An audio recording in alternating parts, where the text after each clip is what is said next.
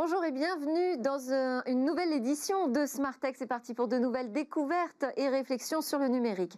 Alors cette semaine a démarré avec l'ouverture d'une série de réunions autour de la gouvernance de l'Internet, la gouvernance mondiale. Alors quelles sont les grandes orientations, les choix politiques qui régissent Internet aujourd'hui Quel poids ont ces discussions dans la répartition des pouvoirs entre les utilisateurs, les plateformes et les régulateurs? Ce sera le sujet de l'interview de Nicolas Chani, installé déjà à mes côtés. Ensuite, euh, au cœur de cette émission, nous serons constructifs à propos d'un sujet qui revient sans cesse sur le devant de la scène et qui a marqué l'actualité encore récemment, malheureusement, la lutte contre la haine en ligne. Alors je demanderai à mes invités quelles sont leurs solutions concrètes à proposer. Et puis nous discuterons des enjeux des élections américaines sur le secteur de la tech avant de conclure par l'innovation du jour. Mais d'abord, donc, place à l'interview. Bonjour Nicolas Chani. Bonjour. Vous êtes président de l'Internet Society France, qui est une ONG qui a pour vocation de protéger les internautes et de les représenter aussi auprès des instances de gouvernance de l'Internet. Que désigne-t-on euh, sous cette terminologie, la gouvernance de l'Internet? Alors c'est un terme qui fait des fois un petit peu, un petit peu peur, parce qu'il peut, il peut en tout cas en tout cas effrayé. Euh, la gouvernance, en fait, c'est la coordination. En fait, Internet, c'est euh, quelque chose qui est totalement décentralisé.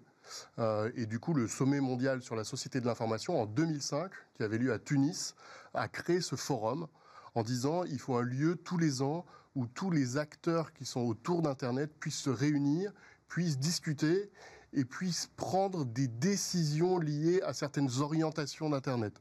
Et pendant longtemps, justement, euh, on a été dans un forum qui euh, prenait peu de décisions ou, disons qui discutait sans conclure. Euh, et depuis plusieurs années, on est sur un forum sur la gouvernance qui fait des réelles propositions. Donc c'est une avancée de ce forum sur la gouvernance de l'Internet. Et on y retrouve aussi bien les États, euh, que euh, les grandes plateformes, que les grands acteurs en termes de réseau, et puis également les utilisateurs que nous représentons. Et alors, euh, auprès de ces, ces, personnalités qui participent au Forum mondial sur la gouvernance, est-ce que ce sont plutôt des techniciens ou des stratèges alors pendant longtemps, il y avait beaucoup de gens qui étaient des spécialistes du secteur. Euh, et justement, ce qu'on a essayé de faire, nous, on a essayé en France de, pousser le fait que ce ne soit pas que des spécialistes, mais faire venir d'autres personnes, faire venir euh, des utilisateurs, euh, faire venir des associations de la société civile, en tout cas d'essayer d'ouvrir ce forum, justement pour qu'il ne soit pas un forum de spécialistes. Il y a sur Internet déjà des très bonnes réunions de techniciens, de spécialistes qui ont lieu. et l'idée, c'est le forum sur la gouvernance c'est plutôt de l'ouvrir sur la société, donc d'avoir des discours, des, des, des échanges plus sur des sujets sociétaux. D'ailleurs, on le voit avec la thématique 2020 euh, hein, qui parle de résilience et de solidarité humaine. Euh, comment ça peut se concrétiser, ça, au milieu des discussions? Ben, La résilience de l'Internet, c'est ce qu'on a vécu euh, pendant le premier confinement. Tout le monde a dit Internet va flancher, il va y avoir des problèmes, etc. C'est ce que, d'ailleurs, on a revu ça il y a quelques jours. Et en fait, on a constaté qu'Internet était résilient, que, ça, que sa nature décentralisée le rendait, le rendait résilient. Et donc, dans ce donc C'est l'infrastructure d'origine qui euh, véritablement est robuste et il faut surtout pas y toucher. Oui, exactement. En fait, c'est son, côté, euh, son côté décentralisé, le fait qu'il y a aussi une neutralité, que, que en fait l'information circule euh, pas en fonction de ce qu'il y a réellement dans cette information-là, mais de manière totalement, totalement neutre techniquement. et c'est ça que, qui fait qu'Internet continue à fonctionner même quand il y a une montée en puissance. Et par exemple, sur ces thèmes-là, dans le forum sur la gouvernance de l'Internet, il va sûrement y avoir des réunions là un peu plus techniques sur comment on pourrait améliorer cette résilience ou comment ça s'est passé en termes de résilience.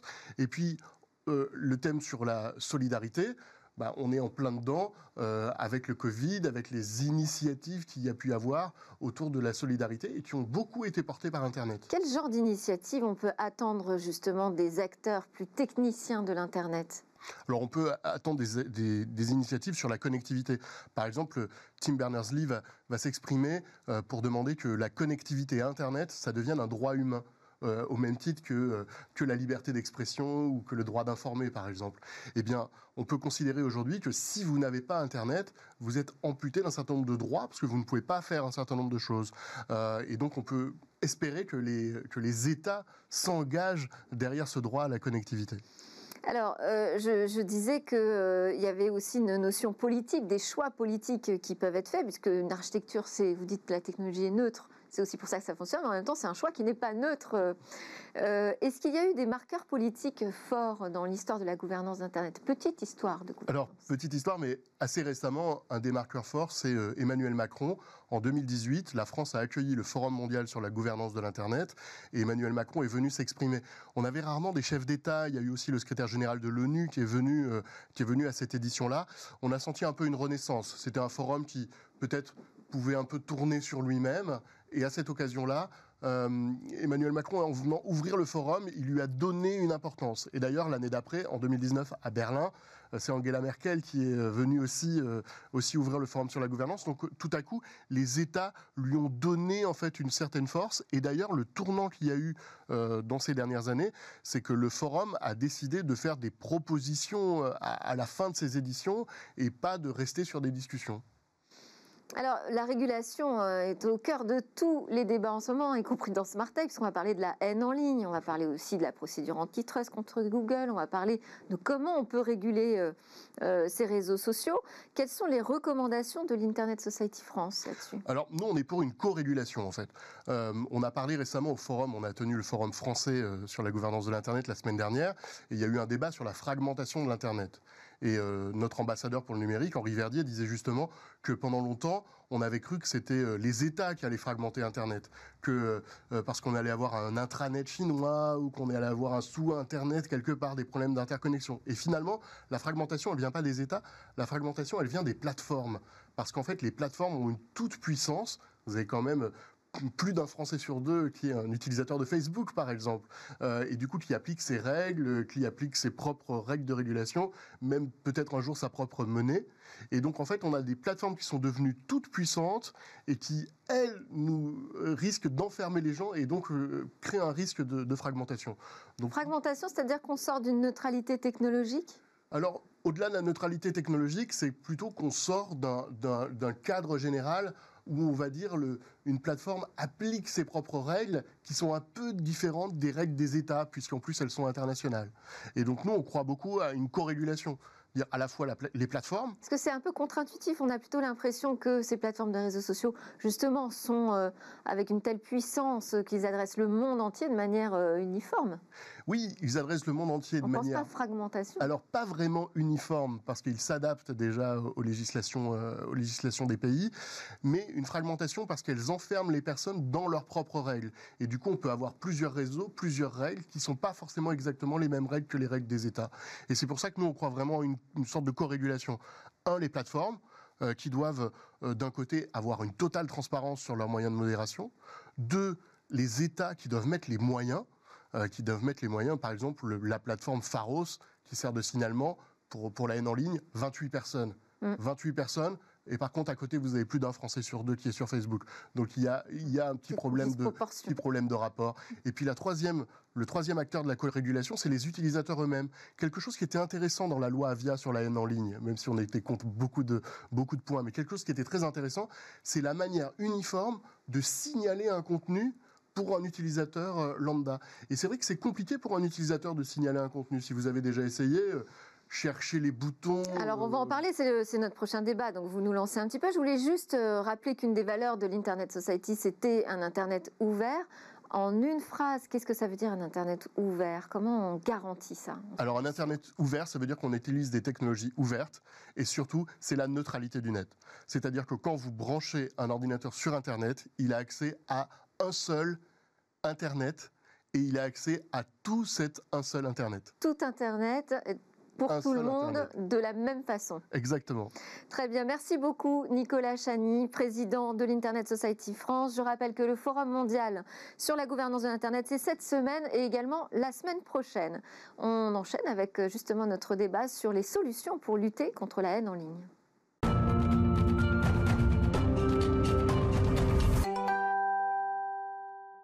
Quelles solutions peut-on activer pour lutter contre la prolifération des propos haineux sur Internet? Et quelles sont celles qu'il vaut mieux tout de suite exclure hein, si on veut vraiment être efficace? On en parle avec Olivier Simelière, directeur adjoint de l'ESJ Pro Entreprise, une structure de formation et de conseil à la communication des entreprises et collectivités. Et Eric Barbry, vous êtes avocat spécialisé en droit des nouvelles technologies, associé au cabinet Racine. Alors nous aurons également en visio Charles Cohen, président fondateur de Bodyguard une technologie conçue pour aider à protéger les internautes contre ces contenus toxiques en ligne, notamment les discours de haine. Olivier Simelière, alors déjà souvent quand on adresse cette question de la haine en ligne, euh, on en vient à l'interdiction des pseudonymes. On se dit oh là là, il faut absolument revenir sur cet anonymat sur Internet. En fait, quand on dit anonymat, on pense plutôt pseudonyme. Alors, quelle est votre réponse là-dessus? Alors effectivement, il y a toujours l'éternel débat de euh, on va cesser plutôt l'anonymat parce que c'est souvent ça qui pose problème. Beaucoup de gens s'expriment. Oui, mais véritablement, on n'est pas anonyme sur Internet. On n'est jamais totalement anonyme, puisque quand on crée par exemple un compte Twitter, on va nous demander un email et un téléphone. Et euh, la plateforme est en mesure, si les autorités euh, lui demandent, de donner les coordonnées et le numéro IP à travers lequel se connecte la personne, même si après facialement sur Twitter, elle prend un pseudonyme, il n'y a pas son nom, on ne sait pas qui elle est, il n'y a pas de photo. Euh, donc euh, ça a le caractère de l'anonymat, mais en fait c'est ce qu'on appelle le pseudonymat. Exactement. Donc c'est vraiment ça aujourd'hui qui pose problème. C'est euh, est-ce que le fait d'être derrière un pseudonyme, ça m'encourage, ça facilite cette prolifération de propos haineux? Évidemment, il y a une espèce de... On se décomplexe plus facilement, on est derrière un écran, on est souvent masqué, on n'affiche pas sa photo, et on se permet des choses qu'on ne se permettrait probablement pas dans la vie réelle où on euh, n'interpelle pas les gens comme ça, on les insulte pas. Derrière un ordinateur, c'est beaucoup plus facile. Et certains vont très loin et en font même euh, ouvrage de, enfin c'est du militantisme, euh, j'allais dire assumé, en tout cas exécuté, assumé de manière claire, beaucoup moins. Et, ce qui est compliqué, c'est qu'on dit, bon, on peut lever l'anonymat quand on veut, puisqu'on a les identifiants hein, de, de, ces personnes, évidemment. mais bon, il faut passer par une requête, il faut demander aux forces de l'ordre d'intervenir. C'est tout de suite très compliqué. Oui et non. Enfin, on peut déjà signaler un compte euh, qui nous semble suspect euh, à la plateforme. C'est relativement simple à faire. Après, reste à savoir si la plateforme va intervenir ou pas. Ça, c'est déjà le, premier trou noir.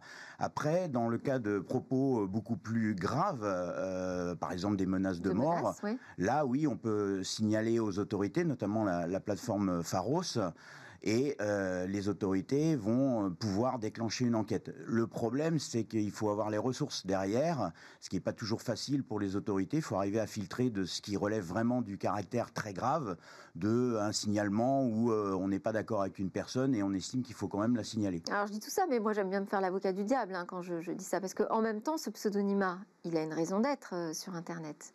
Il a une raison d'être, oui, euh, parce qu'il concourt à la liberté d'expression. Il y a des pays où c'est euh, franchement pas facile de pouvoir euh, s'exprimer à, visage découvert. On peut se retrouver poursuivi, emprisonné. Donc c'est aussi pour cela que le pseudonymat présente certains. On n'a pas envie forcément d'afficher sa carte d'identité à chaque fois qu'on ouvre la bouche sur les réseaux.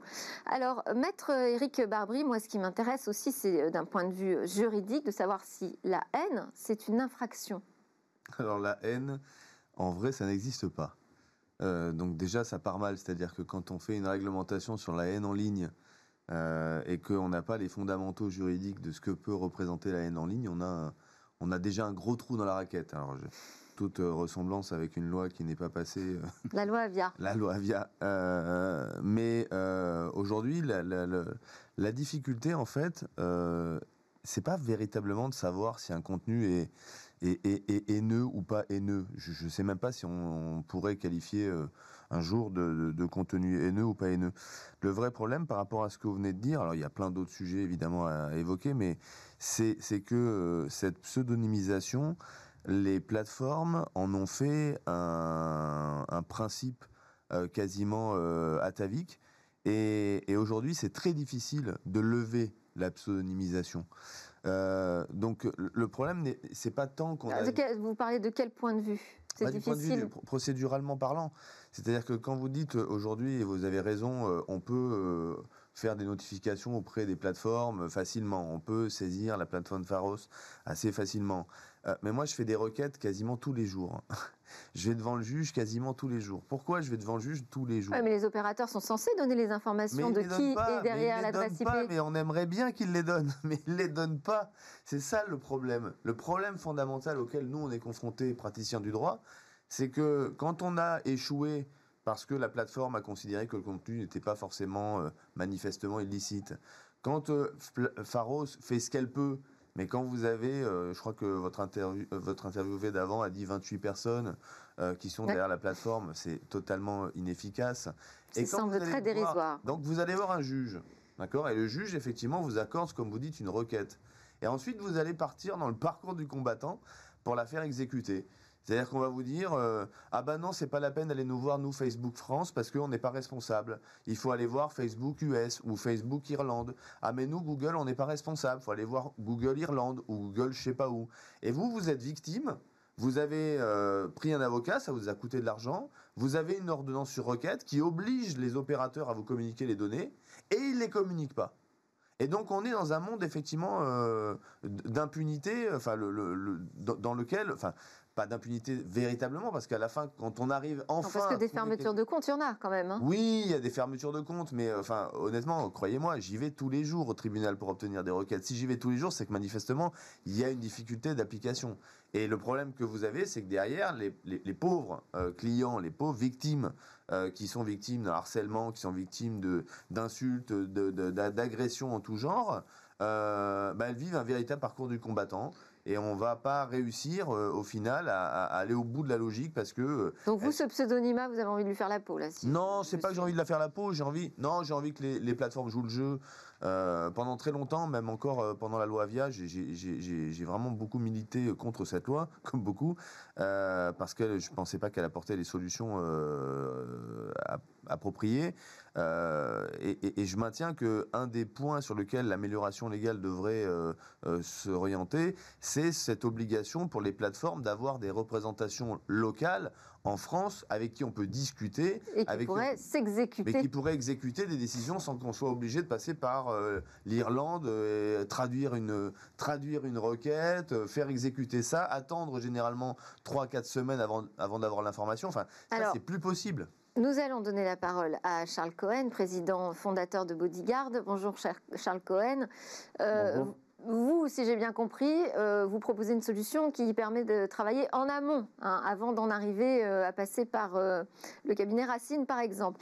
Alors expliquez-nous comment fonctionne votre solution technologique hein, contre la haine en ligne.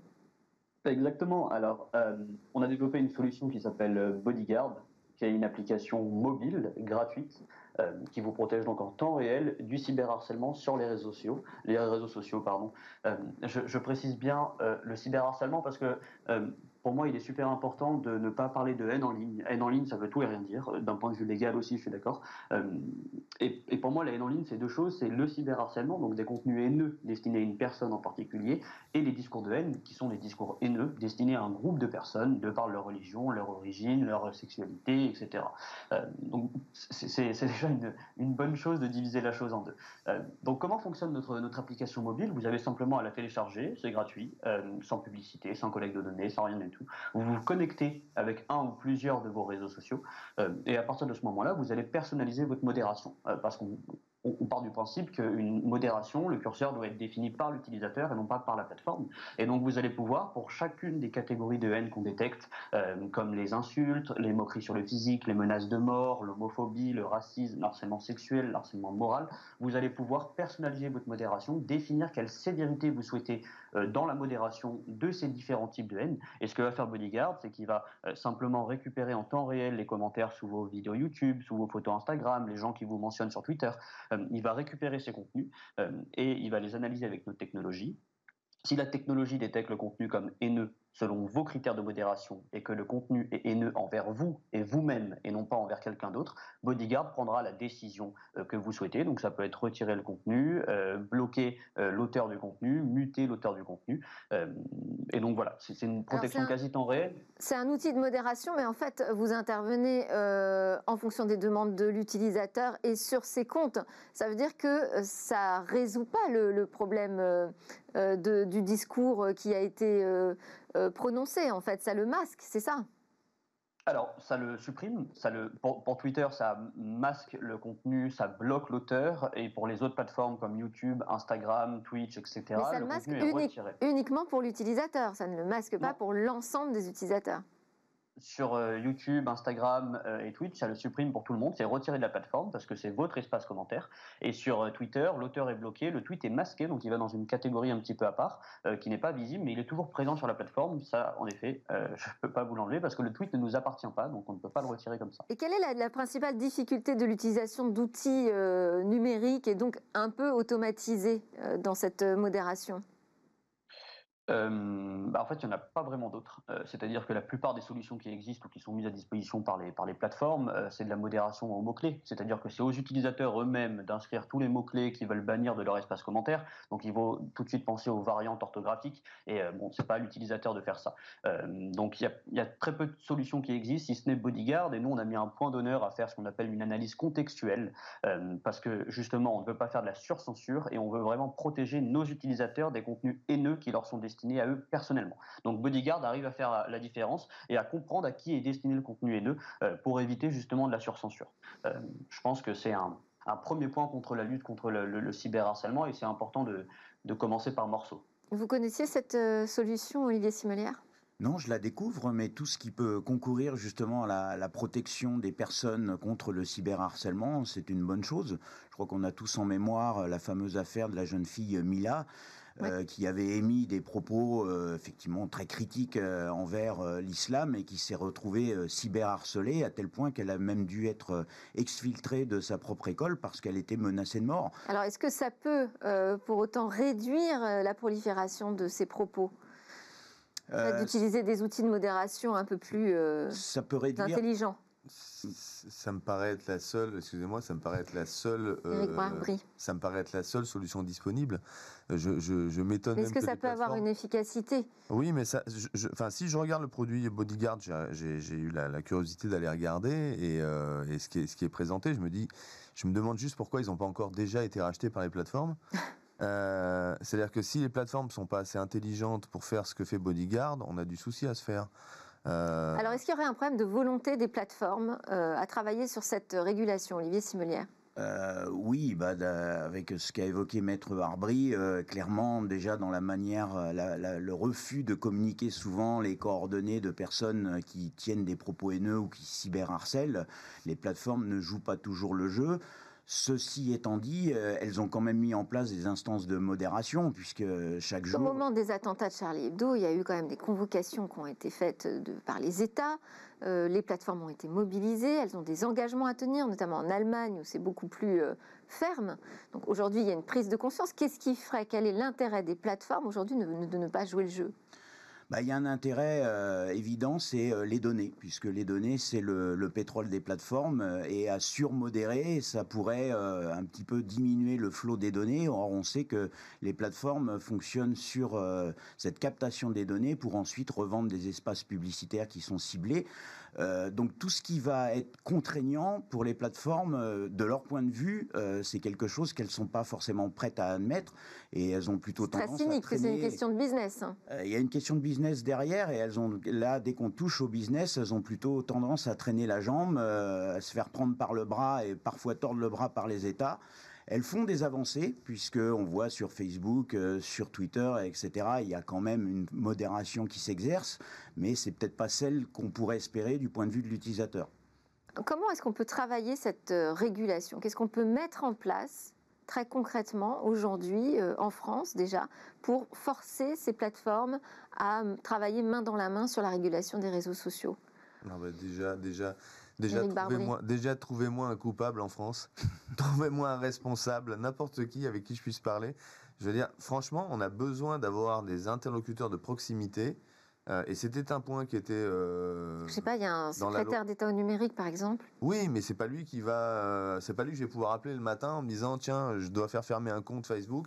Je vais appeler Cédric O parce qu'il va peut-être me donner la possibilité Après, il de y a des, des, des offices euh, centrales de cybercriminalité, Oui, par mais là, ça exemple. passe par la- là, on passe par la police. Le problème Oui. du temps du droit et le temps, le temps, le temps policier n'est pas le même. Nous, on a besoin d'agir vite. Quand, quand vous avez un contenu, co- comme on dit, haineux, alors appelons ce terme-là, hein, utilisons ce terme Un contenu illicite, on un va dire. contenu ha- haineux, illicite, comme vous voulez. Euh, il faut le faire euh, euh, arrêter tout de suite. C'est-à-dire que si effectivement la modération, a priori, malgré l'i- l'intelligence artificielle, malgré tout ce qu'on peut nous dire, bon bref, ça marche pas. On, on a ce contenu. Ce contenu, il faut le faire enlever dans les, dans les, dans les, dans les minutes, dans les secondes. Donc, vous voulez avoir le téléphone de la personne chez Google, chez Facebook, mais j'aimerais bien. ouais, Oui, qui en bien, France aujourd'hui a simplifierait. les pouvoirs Ben, de ça simplifierait vie, euh, la vie des, des avocats, ça simplifierait la vie des juges, ça simplifierait la vie des victimes, ça simplifierait la vie de tout le monde. Alors, je fais appel à l'avocat. Est-ce qu'on peut leur imposer ça? Bah, euh, dans la loi Avia, il y avait un projet, effectivement, qui était de désigner un point de contact unique sur le territoire national, ce qui n'est pas le cas. Aujourd'hui, à chaque fois, on est baladé, euh, comme je vous l'ai dit, en Irlande, au minimum, au mieux en Irlande, au, au pire, c'est aux États-Unis.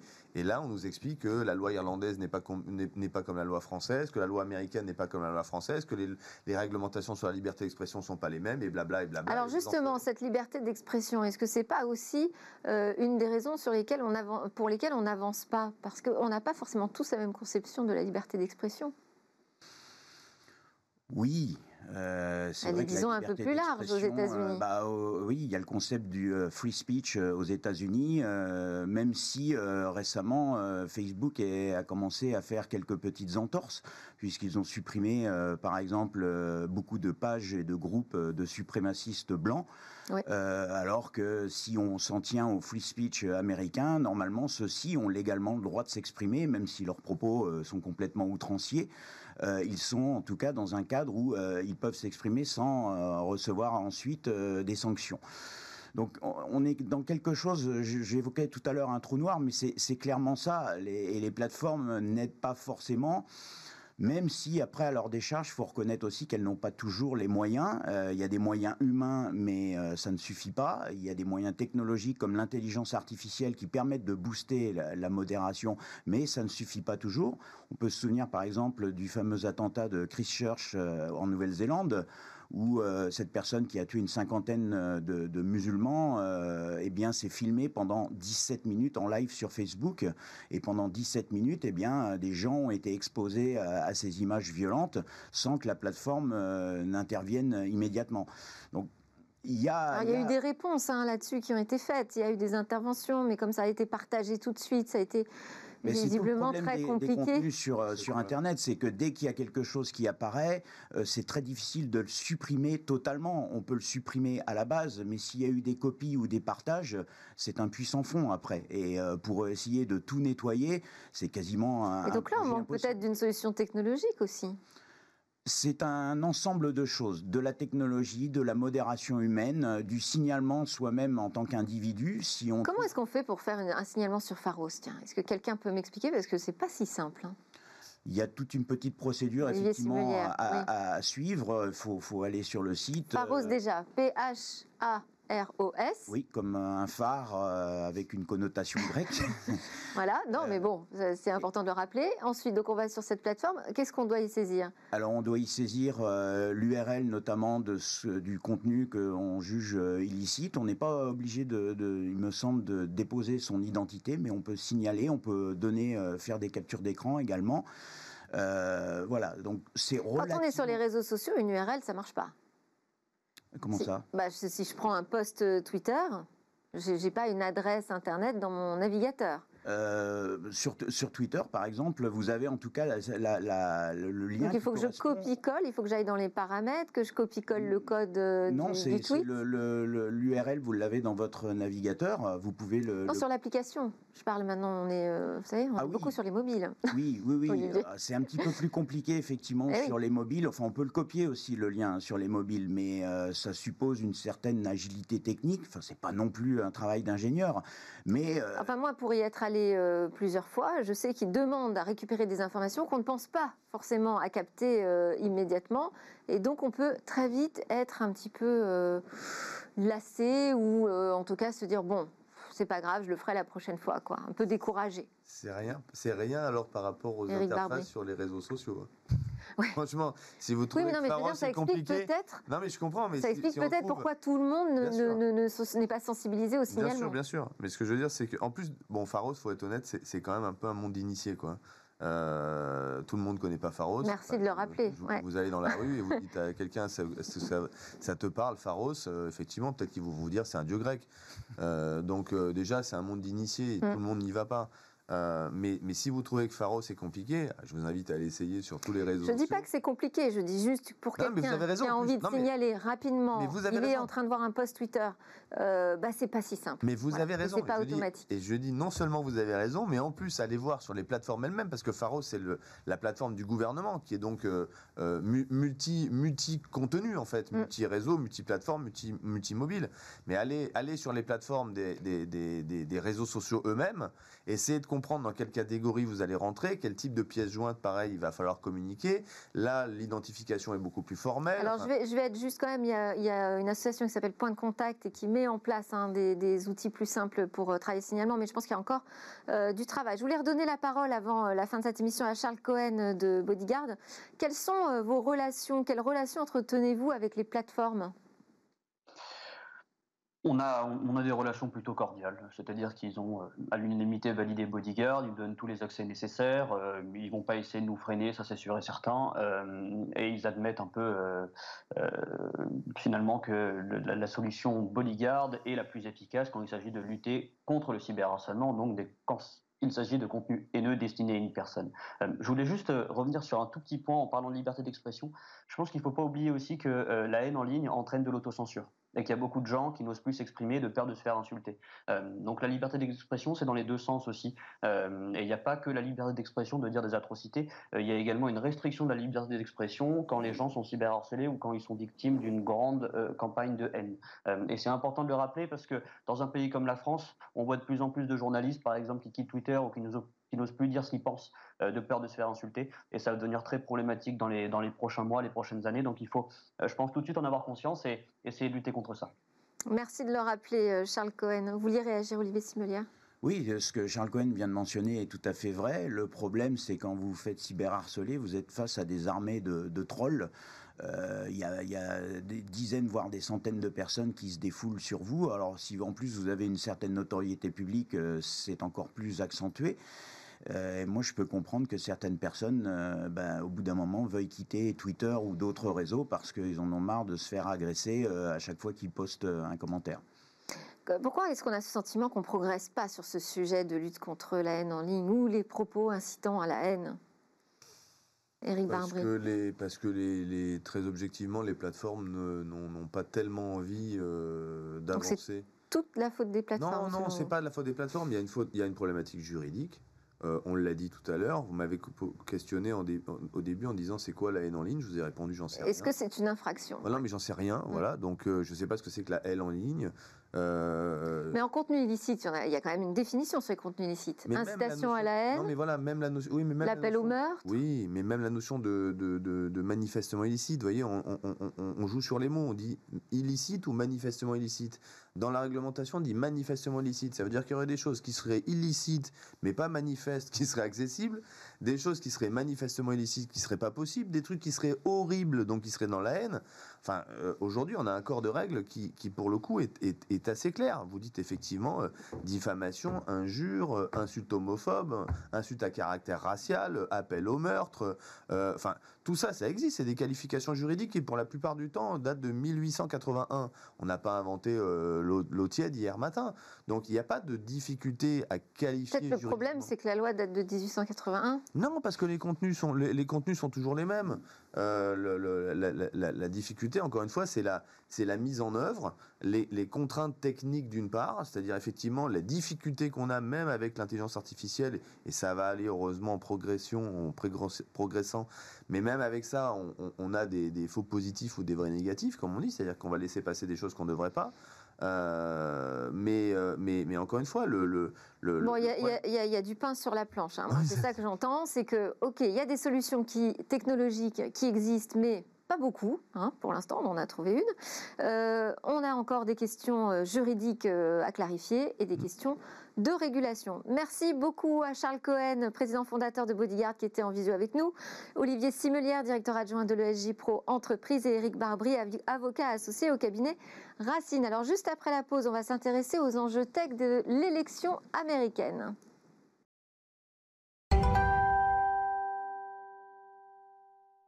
Nous sommes de retour sur le plateau de Smart Tech pour la suite et notre rendez-vous avec Tariq Krim, pionnier du web français, entrepreneur en série, ancien vice-président du Conseil national du numérique. Alors Tariq, vous êtes très tôt parti euh, vivre en Silicon Valley et finalement vous connaissez aussi bien la tech que les États-Unis. Bonjour. Bonjour. Quels sont les enjeux de ces élections euh, pour le secteur euh, technologique? Ces enjeux sont, multiples. Hein. Il faut, se rendre compte que la, tech n'a jamais eu autant d'importance dans, le monde. pendant longtemps, on disait le, le logiciel est en train de remplacer, euh, modifier nos ordinateurs. Et puis depuis dix ans, en fait, les logiciels, les algorithmes des, plateformes petites et grandes ont complètement transformé euh, le pays. Et donc une des questions qui se posent aujourd'hui pour les big tech, c'est vont-elles être régulées? Par qui? Comment? Quelle est leur influence sur les élections? On a tous en tête ce qui s'est passé en 2016. Alors, de quel côté penchent plutôt les GAFAM? On dit qu'ils sont euh, démocrates. Ils sont tous à 100% euh, démocrates? Je pense pas. Je pense que déjà, c'est très, euh, c'est très bizarre. C'est que traditionnellement, on pense qu'Apple, que Google, que Twitter sont plutôt proches des démocrates. Une société comme Oracle, dont le, président Larry Ellison est devenu depuis quelques mois très proche de Trump, a, basculé, alors qu'il était connu historiquement pour être un, ami intime de Steve Jobs, qui lui était aussi un démocrate euh, euh, très, très actif, puisqu'il avait organisé le grand dîner avec toute la Silicon Valley chez, Obama, avec Obama, pardon, il y a, il y a, il y a une dizaine d'années. Euh, mais vous avez aussi Facebook où là, c'est pas très clair, parce qu'une partie du board est plutôt, penche plutôt pour Trump, et j'allais dire de manière très opérationnelle aujourd'hui, euh, Facebook est un, un, peu une forme de méga État républicain, c'est-à-dire qu'on est dans un environnement qui plutôt euh, avantage euh, les équipes de Trump. Ah, alors pourquoi De quelle manière? Alors il y a plusieurs, à ça il y a plusieurs réponses. Déjà, historiquement, sur les réseaux sociaux, tout ce qui est viral va et tout ce qui est, on va dire, outrancier se diffuse beaucoup plus. Donc déjà structurellement, euh, si vous avez un contenu... Des, propos un peu provoques comme ça, ça va davantage fonctionner. voilà, ça fonctionne. D'ailleurs, on l'a vu. Euh, il y a une étude d'analyse d'un think tank, enfin, d'ailleurs, c'est pas un think tank, c'est des universitaires qui analysent le coût publicitaire et qui se sont rendus compte que Biden euh, était facturé par Facebook deux fois plus cher que, que Trump. D'ailleurs, c'est un groupe que Facebook essaye de, de faire fermer parce qu'ils analysent de manière très fine ce qui se passe à l'intérieur de Facebook. et je pense que la raison, c'est que le contenu de Trump est naturellement viral, alors que le contenu de Biden a besoin de plus de plus de traction. Et ensuite. Et donc, ça leur demande plus de travail et donc ça coûte plus cher. Ça coûte plus cher.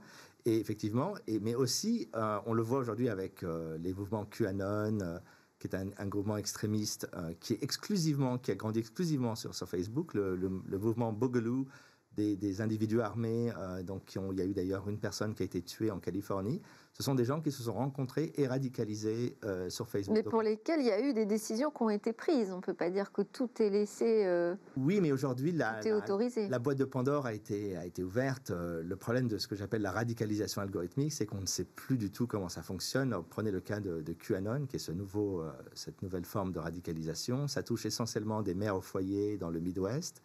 Et ce qui est partagé en ligne n'est pas reste dans le, dans le cadre de la loi. Mais ensuite, les théories euh, complotistes qui sont diffusées ont, un, impact très important puisqu'il y a plusieurs euh, républicains aux États-Unis qui se présentent sous la bannière de QAnon. Donc en fait, Facebook a d'une certaine manière, transformer euh, la politique américaine, notamment la politique des républicains. Alors, on a beaucoup parlé euh, du, problème des fake news pendant les élections. Est-ce que vous avez eu l'impression euh, que ça a été davantage contrôlé, qu'il y a eu des décisions qui ont été prises, qui ont été efficaces là pendant ces élections? Il faut dire que la pression sur à la fois Twitter et Facebook était énorme. Alors, je ne pense pas que ce problème ait disparu. Je pense qu'il a changé.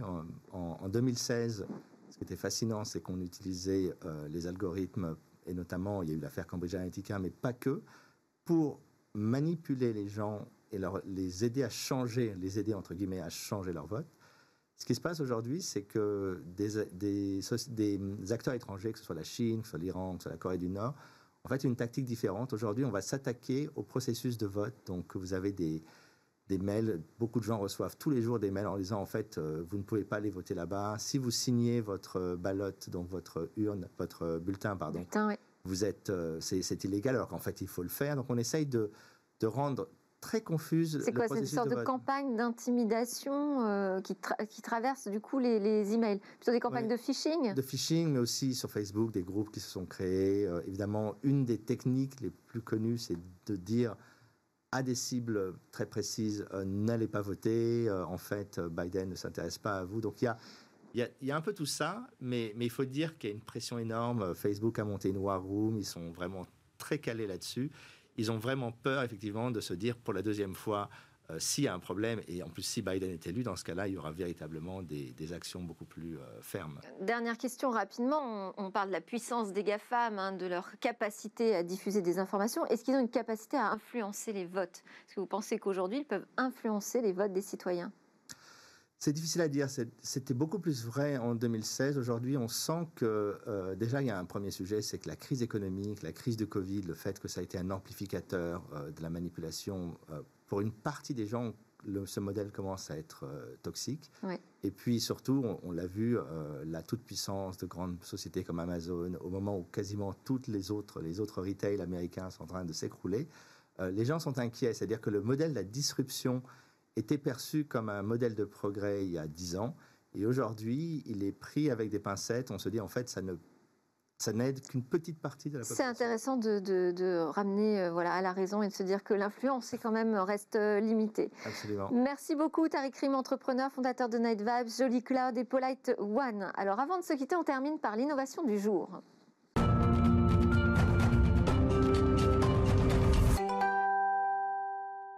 À quoi ressemblera demain chaque jour Cécilia Sévry nous parle de ses trouvailles. Alors aujourd'hui, depuis son bureau de reconfinement, elle a choisi de nous raconter l'histoire d'une innovation pour les conducteurs créée par une toute jeune fille à partir d'une imprimante 3D. Allez, on regarde.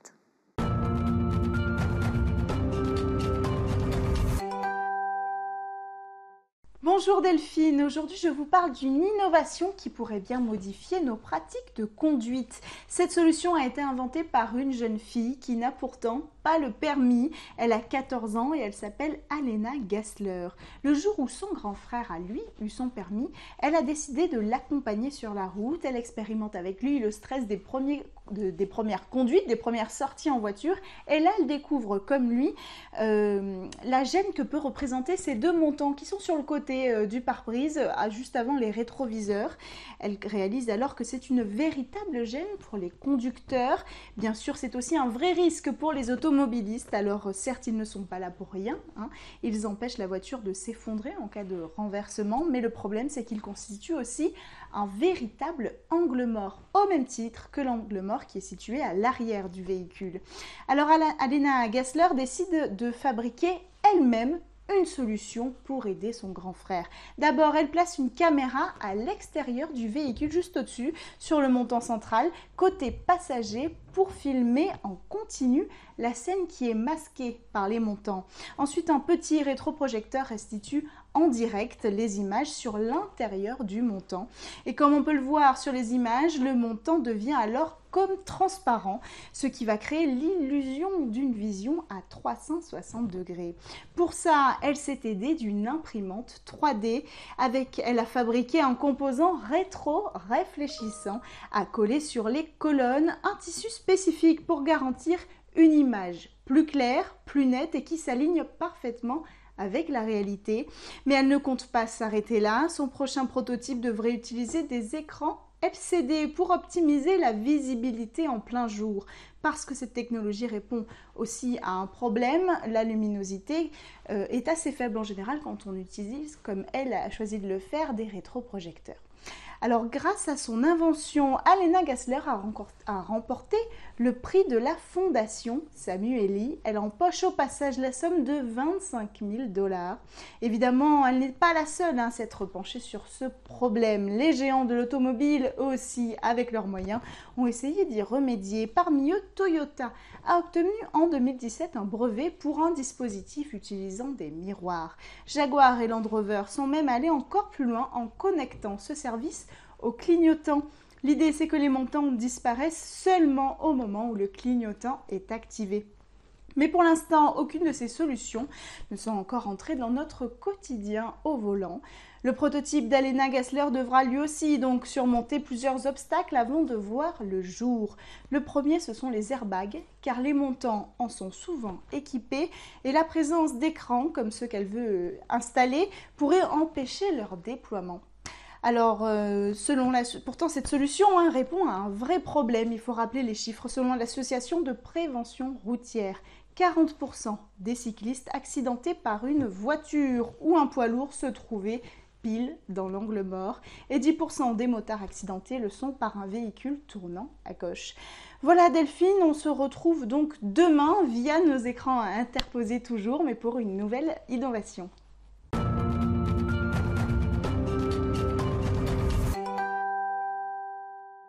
Merci Cécilia pour cette découverte. Merci à tous de nous avoir suivis. C'est presque la fin de cette émission. J'espère que vous aurez apprécié comme moi ces nouvelles réflexions sur le numérique. Alors vous allez retrouver Cécilia Sévry dans quelques instants pour euh, vous présenter le Lab Startup. Et moi je vous dis à demain pour de nouvelles discussions sur la tech.